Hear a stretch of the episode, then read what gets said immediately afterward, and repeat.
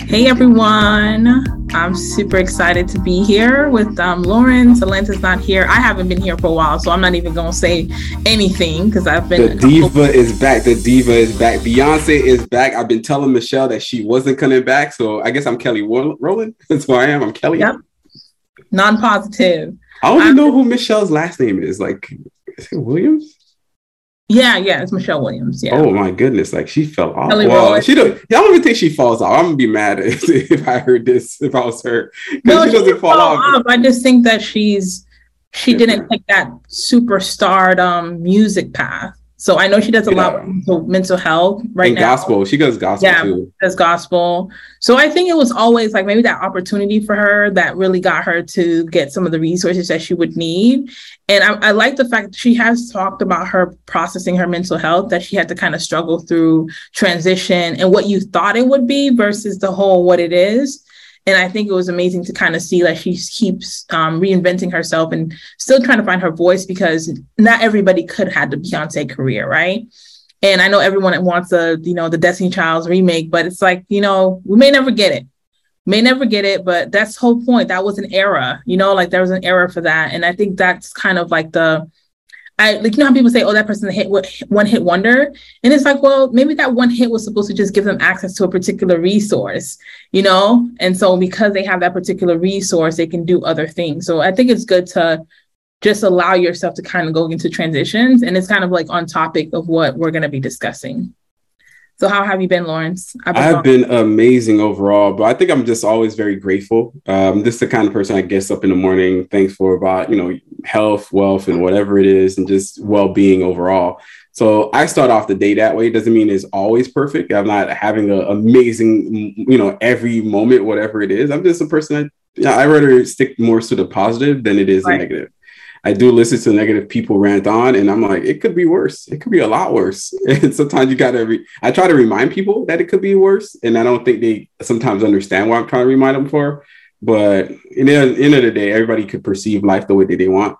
But it's been an amazing morning. We went out to like what I call the urban millennial morning, where you just kind of wake up, go to. Well, we don't go to our side of town because it's not really that kind of side of town. So we have to drive 30 minutes out to the other side of town where everybody's the neighbors are out, the dogs are out, people are jogging, running teams. It's a real it's always interesting to see that kind of like lifestyle on the other side of the, the river. it's completely yeah. on the other side of the river. And it's it's different. People really wake up in the, in on a Saturday and, and get their day going. Versus yeah. over here, not so much at all. You don't see no activity. It just stay, people stay in and they stay sheltered and huddled in. And it's kind of sad because they're missing out on so much of just breathing the good air outside and kind of just getting some exercise. Right. Um, it's actually something that I'm working on because the whole coming, waking up and then taking a shower, doing your morning routine and then getting straight to your computer you're like, okay, there's a time and place. You get, you know, your Monday through Friday, but you have to kind of like reset. And I think that's where a lot of us are not getting, like you said, the sun, which for us, especially people of color, like vitamin D literally is like what we need to survive. Um, most of us are low on vitamin D, and it actually plays a role in your mental health. It plays on seasonal depression. So those small actions of like taking 15 minutes to walk or going out. The other day I walked out and it's like the hair, air hit my lungs and my body was like, oh, this is good. and I was like, dang, like what have I been doing to you all week? So one of the things I'm working on is um even throughout the day, like the work day, I'm running the business, doing all the stuff, doing school stuff. It's like now starting next week, I'm like every day I have to get 15, 20 minutes in, Eat, rain or shine type of thing. Like I have to, even if I'm going, it's raining, there's like a little kiosk thing that we can stand under. Even if it's that, I need to get that because I was just like, it was like my body was like, oh my God, finally, we've been in the house for three days. Like, what is going on? And so it's it's it's important. That health piece is always important. You don't think about it. But then you always talk about this. Like if you're not happy with your life and you're kind of like in the tandem of things, you're kind of like, mm. People that wake up in the morning, like, oh, look at the sun, look at how good it is. They're happy, they're doing well. And so I think that makes a big difference of like maybe why you might see the difference between the two disparities of the different towns. So yeah, I think also um, something I found out almost like yesterday, or maybe when the FinCon dropped some of the photos, and it reminded me that in the mornings of FinCon days, like financial, basically a financial conference that we went to in October, every morning there was a run team, there was a physical activity. So a lot of people think these financial nerds or people that know about financial literacy are seemingly like, you know, hey, they just they're nerds that sit behind a computer and they're they they veg out or we crunching numbers and they're just you know, they're sickly, that kind of thing. No, these people are very active in all facets of their lives. Is why I'm getting to the point where I do want to write um, one of these blog posts about financial wellness because it really goes into well-being. And well-being when you define that itself and you extrapolate it it has more it's not it's not just money. Well-being is everything from a, a certain balance aspect a certain discipline a certain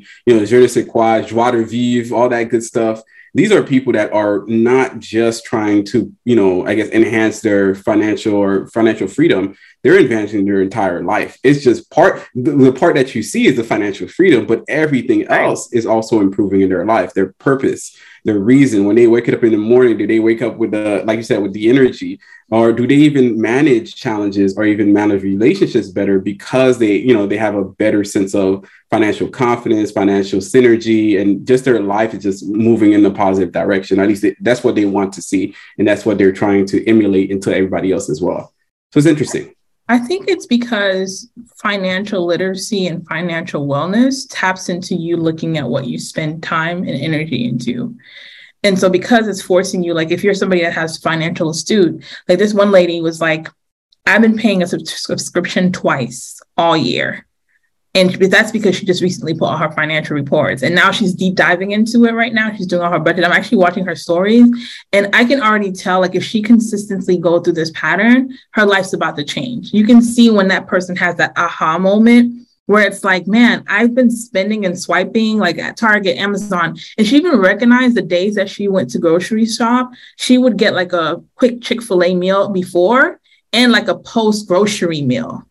So every time she went to go shop, 20 extra, ca- extra calories, extra calories on pile up. Ooh. Exactly. So she was like, oh my God, I didn't even recognize that on my shopping days, there's two swipes for fast food like because she would go to three different stores, right? She'd go Target, she'd go to like um, Kroger's and another store, I think with maybe Whole Foods or something like that. And then she's like, man, I'm even going to the most expensive grocery stores. So then she's looking at it in tandem, like, oh, groceries are four or five hours in my day. And because of that, I'm swiping uh, Chick fil A here, swiping at Starbucks right after. There's something going on here. And so I think when you are deep diving into like your financial behavior, it forces you to look at your lifestyle it forces you to think like, well, if I'm not going to spend money on this expensive gym membership, what can I replace that with? Oh, running is free. Like I could go run, or maybe my my my my complex has a gym. Maybe I need to tap into that. Maybe I, I recognize when I go to the gym, I don't use like three machines. I never use more than all. There's all these things, but really, I'm using my dumbbells. I'm using the treadmill, and I'm doing deadlifts. Like, oh, I could do that in my like my local complex, right? Those small things forces you to say, why am I brunching? I'm being the brunch hater today. Why am I brunching every Saturday with people that I actually don't like or don't have any commonality anymore with? It just starts to force you to say, like, okay, what's my lifestyle? And I think that's why you see the people that do start having financial literacy and wellness and getting through that moment. You'll also notice that a lot of time their friend group changes too you start to recognize that then people are like, oh, you're hanging out with them people over there. But it's like, no, I'm trying to align myself with a particular goal and a particular lifestyle. And I'm starting to feel better. I'm starting to wake up and recognize because I have automations with my bills, I'm not waking up with panic, like, oh my God, did I remember pay, to pay that bill? I remember like when I was like out of college, I would be in a random moment. Oh my gosh, should I pay that bill? It was like, wait, okay, no, something has to change. And then you start to recognize when you do have the discipline, when you do do the big picture, you're not thinking about them because you're like, oh, those are not auto pay. I have a system in place. I get my payment from my business or whatever it is, whether it's your um, two weeks paycheck, whatever it is, it goes, it gets there on the 15th and the 30th. I know that it's pulling this amount of money, it's sending it to my bill account. I'm not thinking about it as much. And so I think when those things are happening, you'll see the the whole 360 of that person life changing.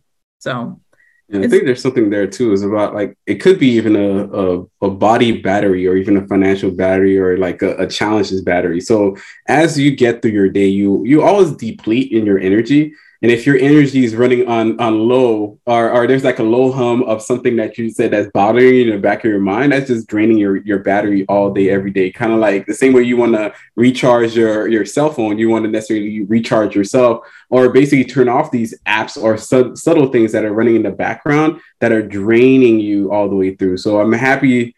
I don't know. There's just a lot there, and I wish I don't know. I'm getting to the point where I don't want to write, but I need to write these things because it's back of my mind. And I and like I told, um, I guess Alainta um, reminded me of this before. I, it's like having tabs open in your back of your head, and you have to close these tabs out. Like if you do, yeah, we talked about that when we went yeah. to dinner. We went to yeah. dinner. And he was like, "What are you talking about?" I'm like, "No, I read this book, and there's these tabs. Every time yeah. we don't make decisions, every time we don't do these things, what starts to happen is that your brain is still trying to figure out like why hasn't he figured out if we're going to throw the trash out today or tomorrow? Like why yeah yeah your brain is still on it. Like it's like your brain is still kind of carrying whatever that was. Like yo we're supposed to be going doing the trash though. The trash is getting nasty. like, i need to go on? do it. Right.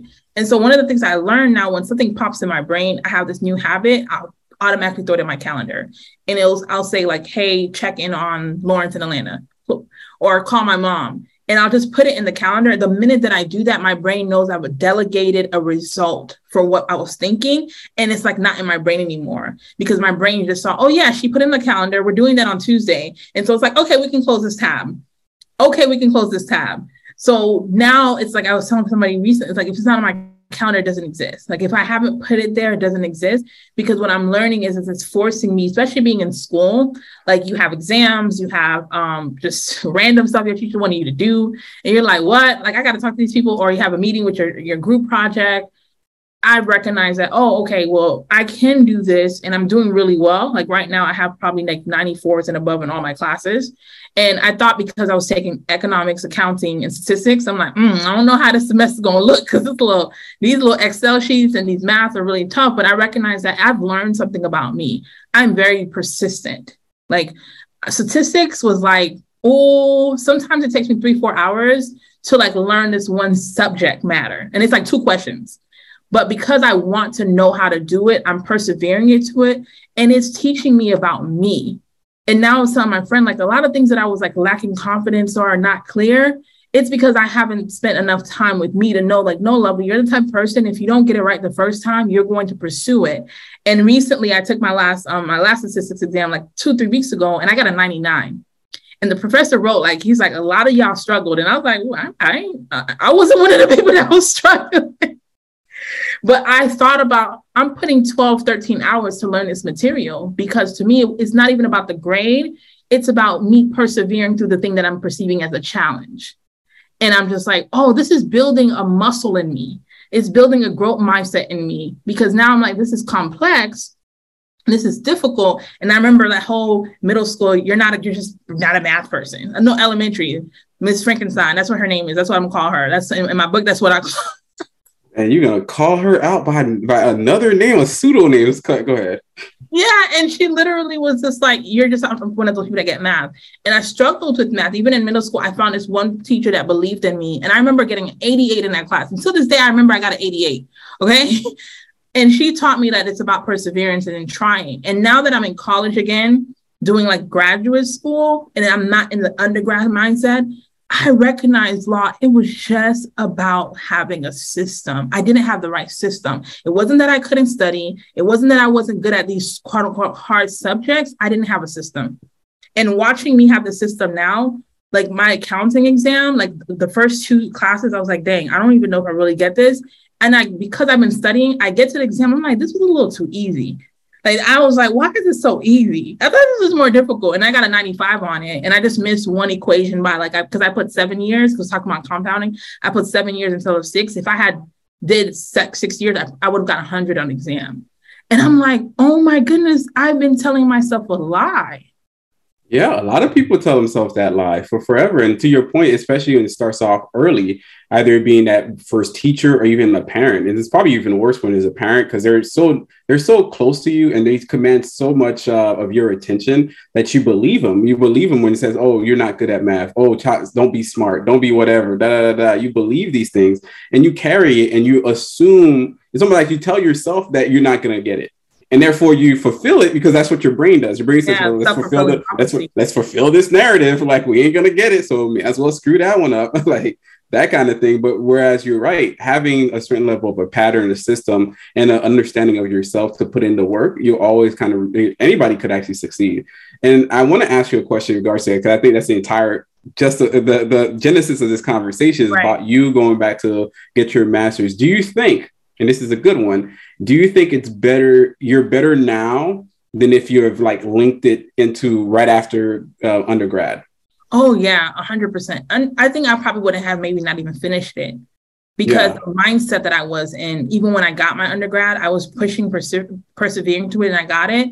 But I think that that confidence level and the inability to push through, I would have just made a narrative. Oh, these people after me, people like me don't do this. So like whatever. But now I went to the program with a bit of more confidence. Like I've run businesses, I've ran businesses for other people. I've had some exposure. So I'm like, well, I, I know a couple people in my in my you know corporate settings that had MBAs and I don't know. like, so I'm like, oh, they got it. So I'm like, I could probably, I could, I'm not saying that I'll get necessarily like a 4.0, right? So I said to myself, I could probably do it while I'm doing business. And the minute I got in there, what did I do that I did with everything else that I succeeded in? I said I was going to create a system. So I created a Notion board. I create, I don't even go into the Notion board often, but it's just there for me to check off my progress. And I create times like today, tonight, this afternoon is statistics evening. I'm going to go through stats. I'm going to do everything. And for the exams, I prep my Excel sheets with particular um, processes. And then I'm doing the problems over and over. I'm repetitive of them. In economics, I'm like, okay, I have to turn in our exam, our midterm in a couple of days. Like today and tomorrow, I'm going to put the time in to do certain things for that. And so I recognize that, yeah, had I done it with undergrad, I wouldn't have already known that you need a system. I would have just tried to wing it and try to study and cram when I'm probably doing less quote unquote work now, but it's a specific system.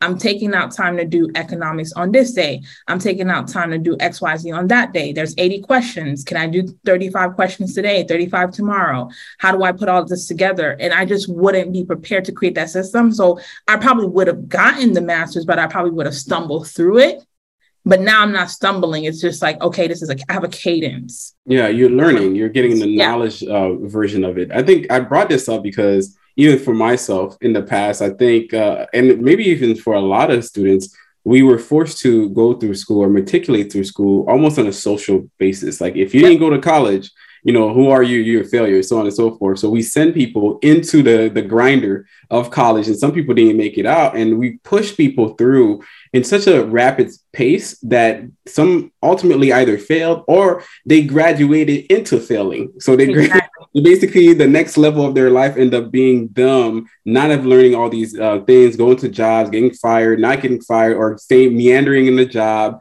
losing self confidence, so on and so forth. Um, to the point where I think that's part of the problem as well because on a social level we we think we try to force people down this grinder whereas maybe you do need to take a little extra time. Maybe you're not doing too well. Maybe you do need to take a semester or two or three off in, in order for you to really figure out what you need to do next. It doesn't mean that you stop working like getting paid or whatever it is. It just means that maybe in that moment you need to slow it down. And to your point or to in back of my mind i remember like me in my 20s there's a lot more going on too, like going out, hanging out, and stuff like that. There was a lot of mental priorities that that was more social than than there were actually um, educational, informative, informative, or even philosophical. And because of it, it was harder to kind of concentrate, you know, on something developing a system or even staying the course because everything was still going on. So I think right. now that you're in a different space, you can actually address it differently. So you're getting your master's, your MBA. Yep. And during that time, I think the biggest thing that any child or even parent of a child or even sibling of little kids running around before they go to college, what I remember about MBAs that are even the master's program, the first day of your master's, you need to start looking for a job. Yeah. That was like the general thing that was supposed to be said. Like, you need to start looking for a job. So you're not just getting this master's for an educational sense or just getting a degree to walk on stage and taking that photo so everybody can like it. You're really positioning yourself to get a job at the back end. So you've been doing that. And I guess why did you do that? Maybe you could kind of tell me your, you know, interpretation of it and how has it been working so far and what's your timeline? So essentially, when I first got in, I, I run a small business. So that's um, something that I'm doing, right? And I looked at the macroeconomics, and now I can use these terms because not only that, I'm, I'm studying economics. You're looking at the macroeconomics. We are about to head into a tough period um, in terms of recession. You know about the interest rate. Every VC company that I've been talking to in connections with, they are tight on money not that they're not signing checks, they're just being really tight. It's very competitive. All the tech companies from Stripe to Lyft to um, Better, Opendoor are laying off 10 plus percent of their workforce. And if major companies that have the bandwidth to be able to kind of weather the storm of macroeconomics of the economy are doing that, a lot of small businesses are going to probably suffer. Some may not even survive the recession, right? And so I'm not going to be naive to think that, yeah, this pays, this does whatever, that will just continue to be mm-hmm. fine. I'm early enough in the building business career because I'm not I'm not building business for two days, two years. I'm in the 20, 25 years. I hope to build a firm that lasts beyond my last breath. And so because I've recognized my journey of like pacing yourself and I review the last 36 months because I when I do a project, I think about it in 18 months, 36 months time period. I look at the return investment, I look at the, the potential of growth, all the things that you should really do if you're doing business. And so what I recognized was it's like there is going to be a retraction in the market. And we're not so big that we can say we're just going to weather the storm. We're small enough that yes, it provides, but not to the place that I can say that if let's say we lose two of our big clients, three of our big clients, that it's going to be okay I don't want to be in that stressful place. So I said to myself, what is something that I could merge the two things? And, I, and everybody that's probably heard this podcast, podcast knows I love tech. I love um, growing companies that are in software and everything else. And being part of the MBA program, a lot of tech companies seek out tech companies, finance companies, and consulting. Those are the three top three firms. And if you look at MIT's program, their their students get into tech, finance, and um, consulting. Those are the three industries. And like you said, a lot of people I know that did masters did not do the whole you need to get a job. They didn't know that. They thought it was like once I get my degree, I'll go out. That's an error because there's so many big companies that literally have programs for students that are graduating within the following year. So let's say you're in your master program in 2022, you should be applying for jobs right now if you're going to graduate in 2023 because they're literally giving offers early. And the good thing about it is you can get three or four, five, six offers and keep them because you don't start until the fall of the following year. For me, that's perfect because here's what I get to do I get to have offers at hand. I get to see how the business is doing. I get to see, well, if I want to take one of these offers, what company's going to give me the flexibility that I won't, it won't take away from me running my business. It won't take away from opportunities, but it's actually expand my opportunities, talk about opportunity cost. And there's a couple of companies that meet those criteria where I'm working, it would be flexible. I don't have set hours. I can travel. It's work from everywhere. And they're paying you upwards $160,000 a year. So when you do the math of that, right, it doesn't take away from what I'm doing. I can have the offers secured. I don't have to, to really start until like August, September. It gives me bandwidth to see do I actually go on with the offer? So why wouldn't I put myself in the position to have the offers at hand? So that I could probably maybe September. I thought our business was going to retract com- like in a bit major way. Maybe it bust opens, and I'm like, this doesn't even mathematically make sense for me be at your your position. But why not have it if I can? And so that's where I'm thinking because I don't think I'm exempt. I don't have that mindset. Well, that's them, but it's not me. The, like the whole God gonna cover me. Well, He gives you wisdom too. So the wisdom is why not know what you're. I'm always even telling people you're working, even if you love your job you need to find out what you can go get if you had to if they fired you if you they did layoffs. Know what your experience can probably get you. So a lot of people do go get the masters but they're not strategic. I have recruiters in my inbox that i'm maintaining relationships with. Like there's a couple, like especially for some reason, the um Chase and Bank of America, they are hounding me like I don't even know the things they're offering me in my in my inbox. I'm like, I don't know what's going on, but they really want like strategy and operations from MBA students, and so I think that's probably why. But nonetheless, it's opportunities, and you now when it, when I'm graduating, when I'm done graduating, I can decide they'll be in front of me, and I can make a decision based off where I am. I want to start a family in a few years. I want to make sure there's certain things I want to take care of. So for me, it was more strategic to have the offers and then I can make a final decision at the time. But for somebody, maybe they don't have something else that they have. You want to always have the upper hand.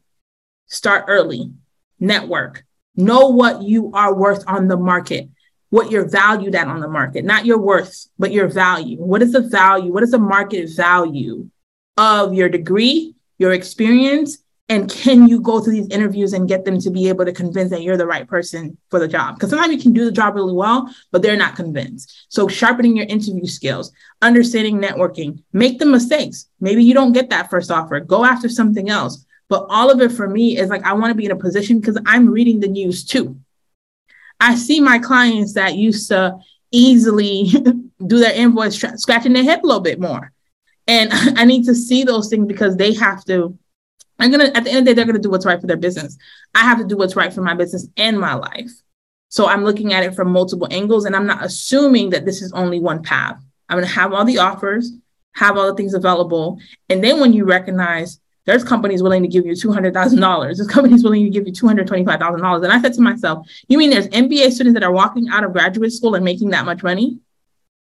Because they went to at least a decent top tier, tier one school because it's not just any MBA. You got to get into a tier one school, tier two school at minimum.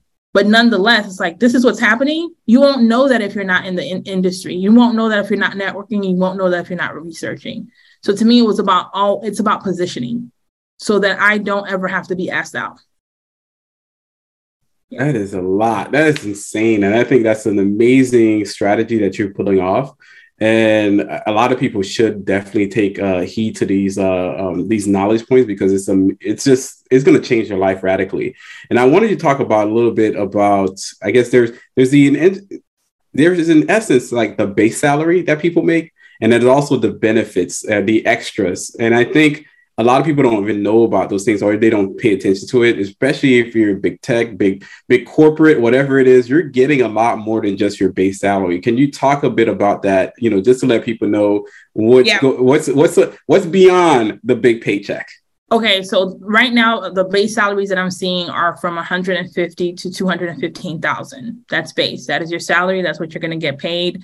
Cash cash cash right? That's what you get on your paychecks every two weeks and then they're also offering sign-in bonus. Sign-in bonuses I'm seeing from anywhere from 15,000 to 30,000. 30,000 has been the highest that I've seen. I've seen 24. Um, some of the consulting firms offer base salaries 24, 30,000.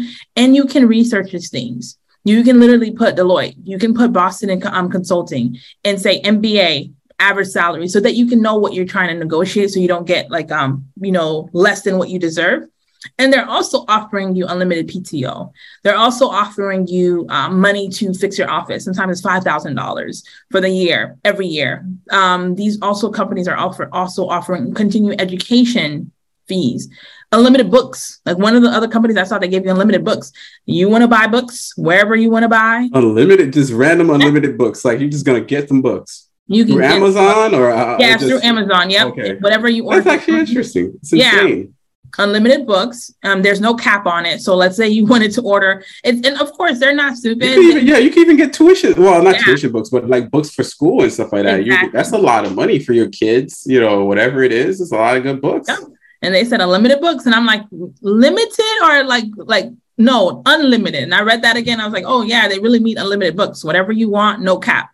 Um, so all these things are what you call your com- your total compensation, right?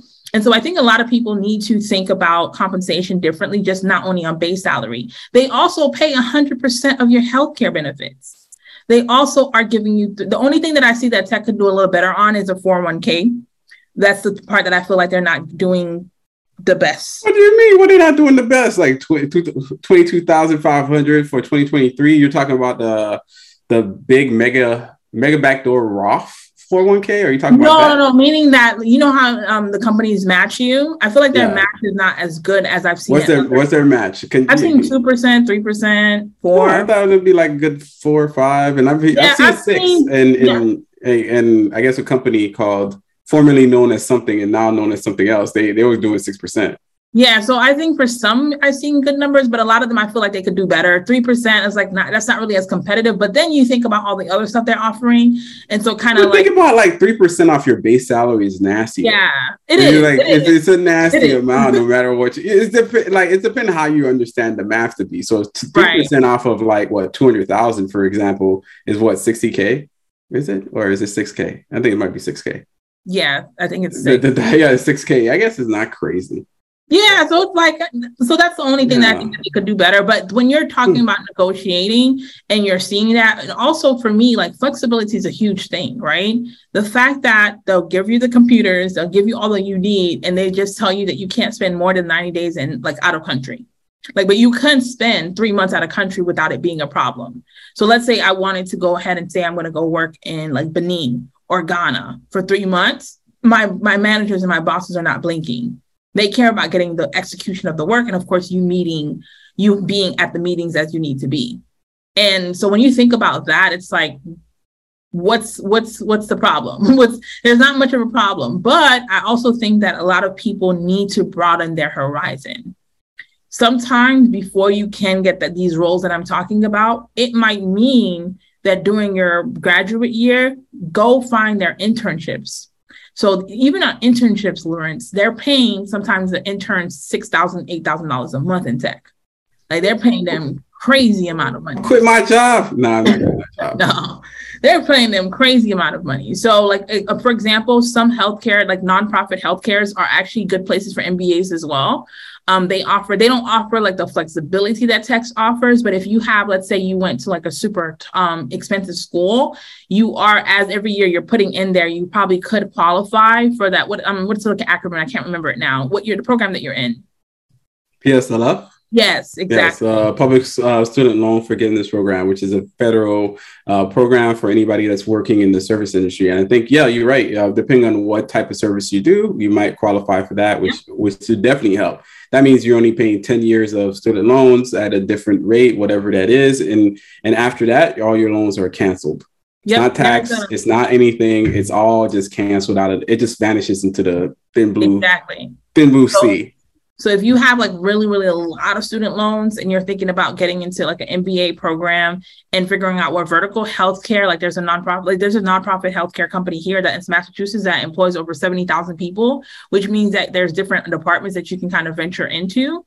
Um, that's also things to look into that you can help you. You just need to be able to see that it's not just, oh, how much money do I make? And you also need to probably get someone, like maybe like somebody like Lawrence ping him and say, hey, Lawrence, um, I'm maybe they're offering me 175,000, but I want to negotiate into $195,000 for my base salary. Where does that put me in tax wise? Should I be taking the more, or does that put me? Does it even mathematically make sense for me to take the more, or can I tell them to give it to me in equity, which is another thing. I, I forgot to mention that they also give you equity into the company. The highest that I've seen so far is 150,000.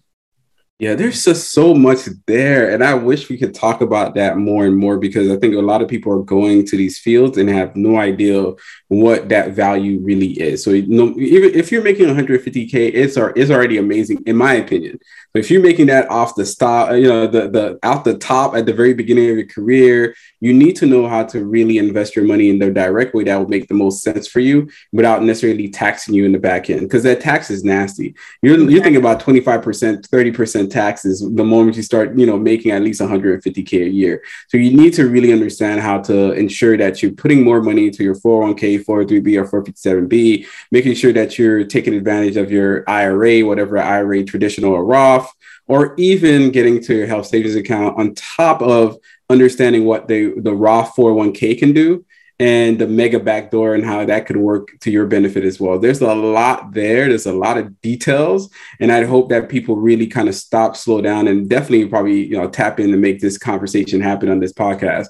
Another yeah. thing I'd say, um, something that you said before, and I, I I wanted to slow it down because people don't really know why it happens, but your job cannot make let you live you know, I guess one, your job can't let you live in a different state for longer than um, than it's allowed because then it triggers an IRS tax. So yep. basically, they're only allowed to almost like pay you where they hired you from. So if they if it was already like a remote work that you were, you know, you're you're hired from DC, but you're working in Florida, it's understood that you're getting paid in Florida.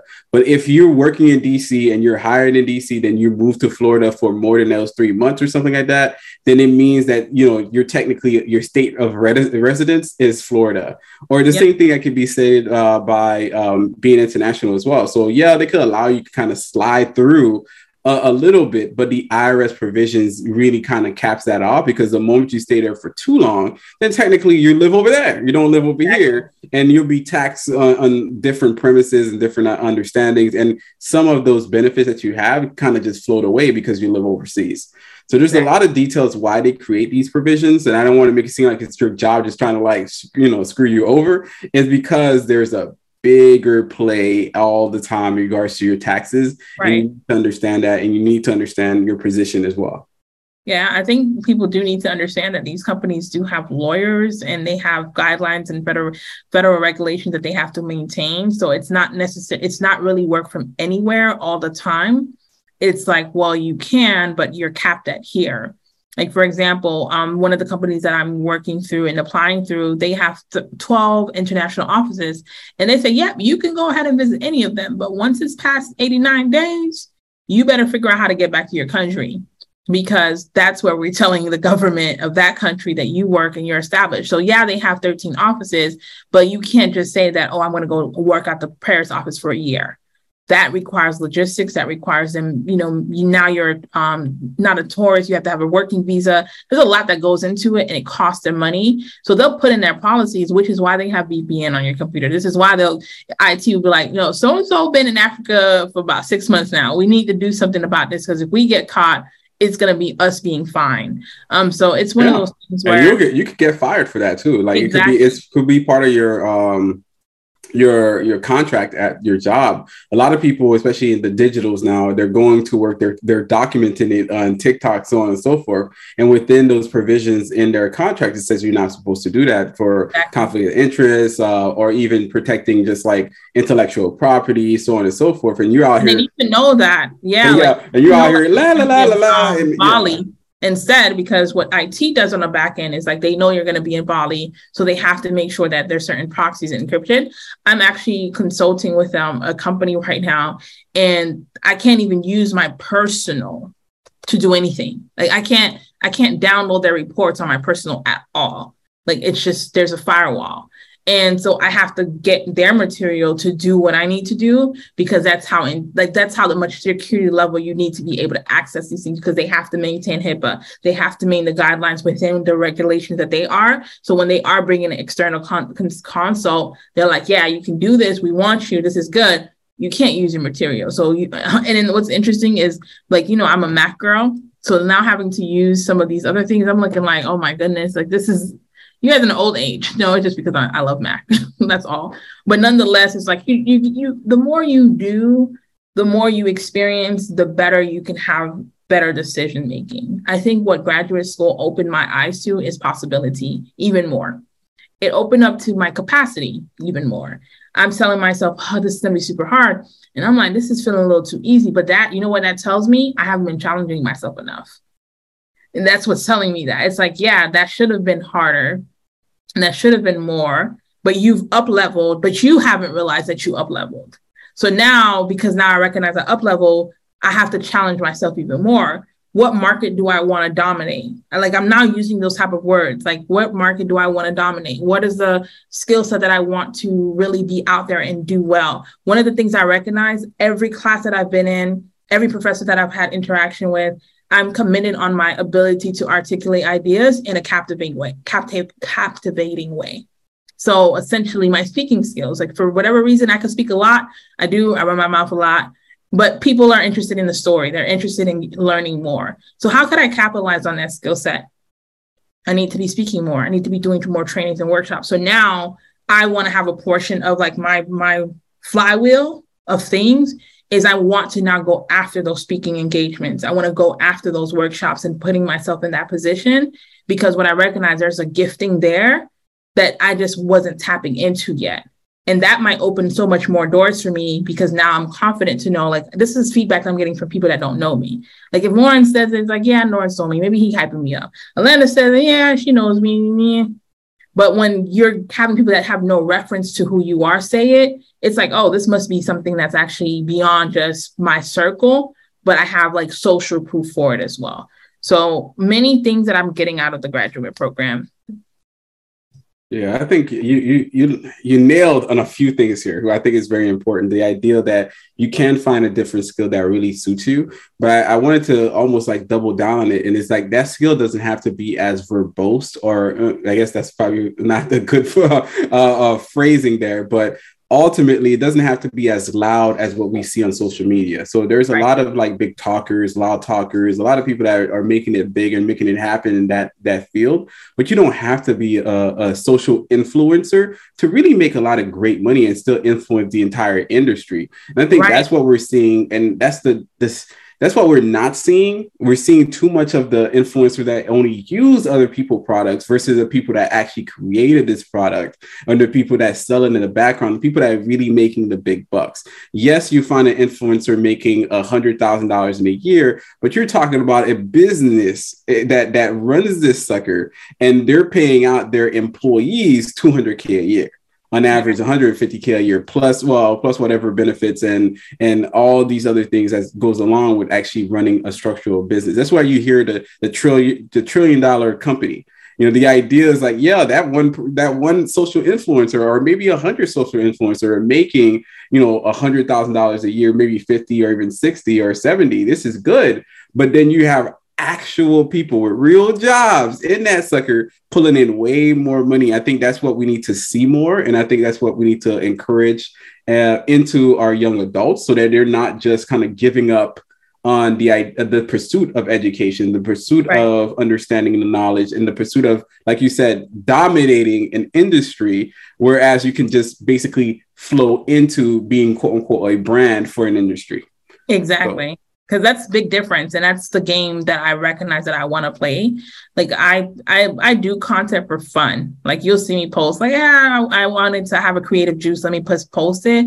But i recognize like i don't want to just be like a quote unquote brand person like you said like they have like all this following and they're you know really motivational but they're not impacting an industry for real. They just you know motivate people which is not bad. Like we're not I'm not dissing on that. It's just like i'm thinking about like okay when um when people call Brene Brown, she has both. She has a very public brand, but she gets paid a lot of money to get into organizations and do organizational change. A lot. A lot more than probably what she makes in the other things that she's doing because she gets people like Google. She gets like people like Amazon, like to the point that we don't know who she works with. We just know that she does the work. And the industry, she's a leading industry expert that even the military calls on her. The military, the military, the US government call on her to say, hey, can you speak to our Navy SEALs? Nice. That's kind of cool. That, that that is a cold like yeah. I get a call from whatever, and it goes to the, that post I did today, which is a shady post to, people. I did run into a, a person that says she is she she explained I am a wealth manager. And I was looking at her like, I don't care. Like, I don't manage, you know, wealthy people's money. I am wealthy. It's two different things. Right. Like, it's, I don't pretend. Like, I don't, I don't, I don't live in the world by wealth by proxy. That's not who I am. I'd rather be actually wealthy. And I think that's why I want people to learn, at least from me or from the podcast or for anything I, I, I lay my hands on, is that you don't have to just merely be by proxy to something. You can actually be this thing and you don't have to pretend to get there. You know how to uh, fake it till you make it? Can right. we stop faking it? Can we just make it? like, how about that? Can we just just stop faking all of it and just be like, you know what? I know this stuff. I don't just copy paste it. I know it.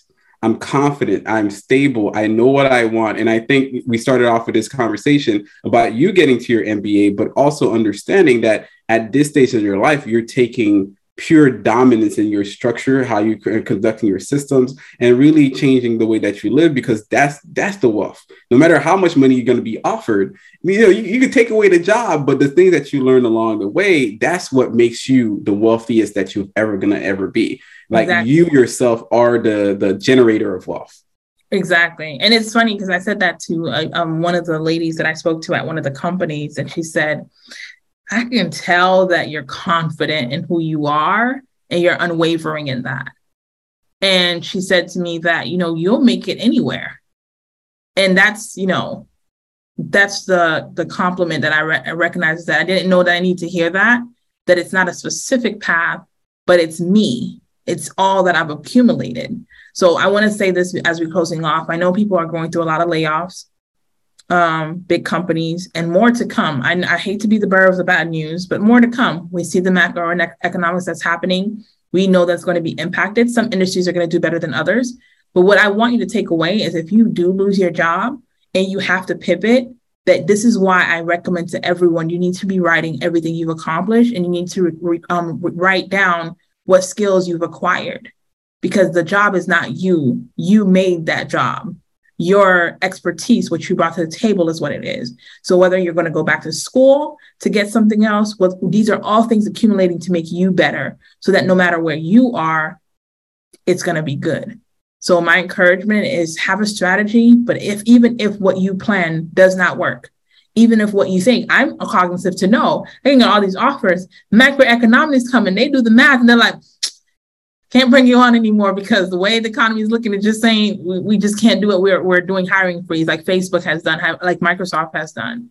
I say all this to say you need to gain the skills and do the work because no matter where you are, no matter where you land, if you have done the work and you haven't been faking it, it'll shine through. So that's my ending place. Yeah, I'll, I'll, end with this, and I'll try to get better at saying the story because I find it so fascinating. I almost forget exactly how I, I heard it. It might have been FinCon, it might have been just a ad hoc conversation, but I heard the the story of the cow, the buffalo, and the storm. Have you ever heard that one? Nah. So okay, a lot of people don't know that one, but this is actually funny basically and when a storm is coming there's two types of um, there's the cow and then there's the buffalo. The buffalo maybe they're stupid maybe they don't know what's going on. They actually turn face the storm and actually run right towards it. It's the oddest thing you ever seen. Whereas in contrast the cow turns away from the storm and actually runs away from it. What ends up happening is that the storm will come no matter what but the cow out of fear prolongs the storm that imminent um, threat that's always showing up. And the longer that they go the opposite director, the longer the storm gets to get there and eventually overtakes them while they're almost like they're walking, you know, hand in hand with the storm. So they're in the storm for even the longest. They they dread the storm for the longest. They're in the storms for longer and they kind of like they live the storm for longer. Whereas you have the buffalo completely irrational in the moment. It's not, it's the most challenging thing you can ever do. They face it they face that obstacle, they face that wall, they face the trauma, they face whatever it is that's bothering them, the lack of understanding, the lack of knowledge, they face it, they run right to it. It lasts shorter, they're in it for less time, and they actually go beyond the storm while the cow is still running away from it. So I just thought it was a, a, like the analogy in your head, like when you think about it, that's exactly what it looks like. It's so messed up, but it's true. And I hope that whatever storm that you're going to go through in regards to the the downturn that's um, coming in, I'd hope that you you know take on this challenge. Don't run away from it anymore. Maybe running away from it worked at one point, and maybe it it it, it continues to work for you, but it's not going to save you from the the impending storm that's happening. You need to challenge yourself. You need to go right into it. You need to learn as much as possible. You need to pivot if you know if if whatever you've been doing hasn't worked. You need to just go for it and just grow and believe and have faith that the process there is a green there's there's a clear sky on the other side of that storm instead of running away from that storm. So either way, you're gonna get out um, of this storm no matter what. So that's all I got. I'm still working on that delivery though. I think it was an interesting story but the concept is pretty dope. Well, this was really good. I hope everyone learned something, got something out of it. You can find us on the Financial Griot on Instagram and individually. Uh, you can find me on Lovely Merdelis. I'm um, LinkedIn and Instagram or the places that I am. You find me on TikTok. I'm just there, just there, not doing much. I haven't learned any of the TikTok dances, even though they're super cool. I just haven't been able to get the steps. So you're, you're just not going to get that from me on TikTok, but you'll get my fun, calm content. But um, Lawrence, where they can where can they find you? You can find me on Instagram. I think that's where I got the most followers, the most uh, retention, and the most growth is through Instagram. So you definitely find me at the Neighborhood Finance Guy, as well as online at www.theneighborhoodfinance guy, where I'm dominating on these SEOs and stunting on my competition here and there. But I don't have a lot of competition, but I definitely like to stun on them. So it is what it is. No pettiness, all no sportsmanship, nothing. I'm just having a good time. But I definitely love to share as much financial literacy, anything that I've learned, anything that could be of use to you. So you can find PowerPoints, you can find Excel sheets, you could find pretty much just about anything over two almost like 300 articles by the end of the year it'd be 300 articles that's on there and 50 resources. And i've been featured on multiple things. I've been to multiple other podcasts. And next year I, I, don't know i'm getting a little hyped and I'm, I'm feeling the, the motion that i will also be going back to school as an old guy but going back to school as um, to become a certified financial planner. There's nearly like less than 3% of um, certified financial planners are black, and I think I want to improve that number by one percent. You know, by by one person, it might, it might even it, might not notch it up, but I think I definitely want to help out people, especially young urban millennials that do make a, a sizable amount of money, really retain a lot of that wealth in order for us to bring it back to the community, bring it back to our homes, and really change uh, our livelihood for the next uh, 50 to 100 years. So this is what we're doing. That's why we work. So the with that being said, the financial griot one down today, but I'm happy to see lovely back. Our Beyonce is back for at least this one episode, and we'll never see her again because she's gonna be making that money and that bread. And then she's gonna drop her solo album. She's gonna like deuces for yeah but it's all good. It's been a great time and i hope that you share this conversation with your friends. You follow us on social media because we definitely want to see your reviews want to see your reactions and we want to know what do you want to know about wealth? Because that's what we do. We know this stuff. We want to share with you. So don't make it harder on us. Make it easier on you that said we out. Bye. Thank you for listening to the financial griot podcast powered by the wealth builders collective